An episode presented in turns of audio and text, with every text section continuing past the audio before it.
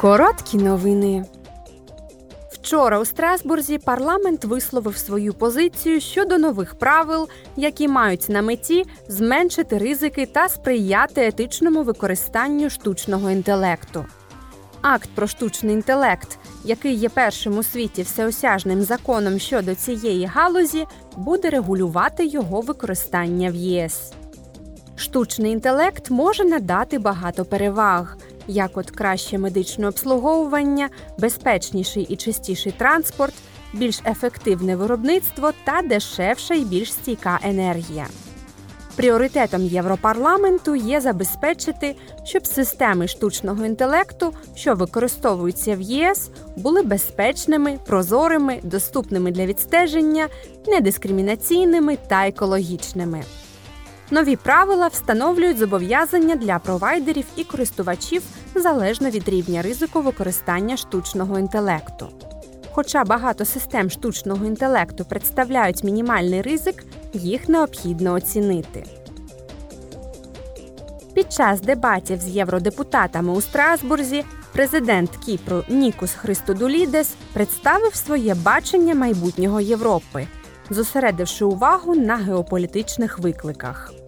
Він закликав об'єднати Європу, яка буде здатна змінитися, щоб закріпитися у майбутньому світі. Христодолідес підкреслив, що ЄС має продовжувати підтримувати Україну, додавши, will never allow border changes ми ні за що не допустимо зміни кордонів шляхом насильства та війни. Ми ні за що не приймемо результат російської агресії проти незалежної суверенної держави. Принциповим пріоритетом є забезпечити, щоб анархія і закон джунглів не переважали над міжнародним правом і заснованим на правилах міжнародним порядком. Щодо Кіпру, Христо Долідес знову наголосив на необхідності пошуку всеосяжного рішення та вимагав більшого залучення ЄС. Голова парламенту Роберта Мецола зазначила, поки Кіпр залишається розділеним, Європа не буде цілісною. Ми можемо застосувати потужність Європи, щоб знайти рішення та шляхи вперед. Саме тому Європарламент і надалі підтримуватиме наші спільні амбіції щодо воз'єднання вашого острова під егідою мирного плану ООН. Це була 11-та пленарна дискусія в рамах серії дебатів Це Європа.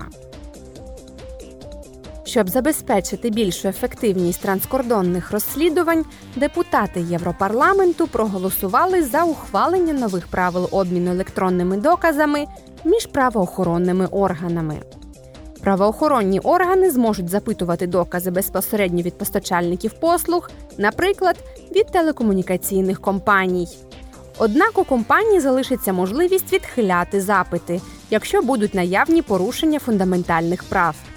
За оцінками Європейської комісії, електронні докази мають відношення до 85% кримінальних розслідувань.